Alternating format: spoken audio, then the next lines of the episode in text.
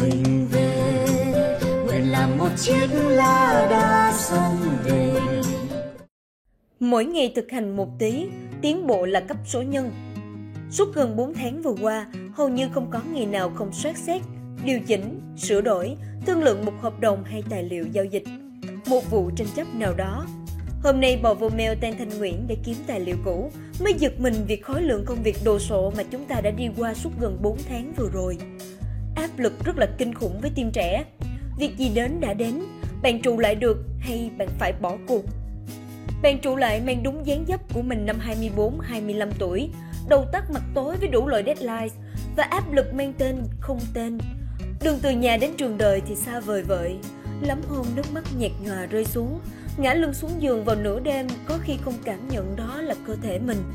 Nhưng khi ngày mới đến, lại khoét lên nụ cười ấm áp, cất lên tiếng nói chân thành, gánh lấy những trách nhiệm và để chuyển giao những kết quả tốt nhất cho khách hàng. Nếu 20 năm trước mình ngồi cầm cùi sự thủ công từng tờ trình tham mưu, từng bản luận cứ cho mỗi vụ việc tranh chấp, kiện tụng được soạn bởi các nhân viên và cộng sự trong bộ phận pháp chế của cơ quan công quyền, thì 20 năm sau, hiện tại, cái khác chỉ là tim khác, là công nghệ chứ không còn thủ công.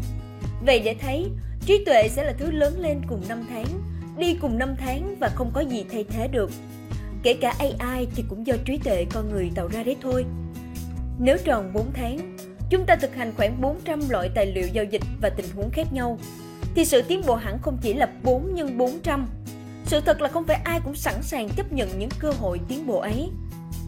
Những bạn trẻ nghiêm túc với lựa chọn của mình, nghiêm túc với các cơ hội và thử thách, và hơn tất cả, vươn lên bằng ý chí học tập và tranh thủ mọi cơ hội để học tập, sẵn sàng trải nghiệm để nâng cấp chính mình ắt hẳn sẽ là những người đi cùng thời đại chứ không bao giờ bị tụt lại phía sau.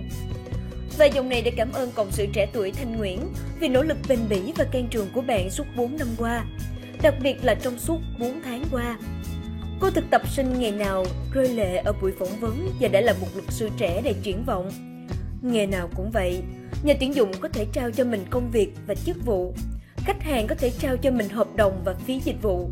Ngày nay, nếu muốn danh xưng, bằng cấp hay giải thưởng thì đều có thể mua nhưng chẳng có ai hay tiền nào đem lại cho mình uy tín, sự nể trọng, niềm tin và sự giàu có bền vững.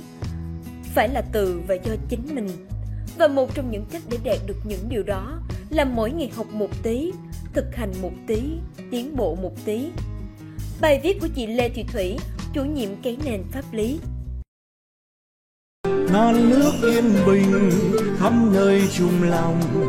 Mình về nơi đây, cái miền không non xa.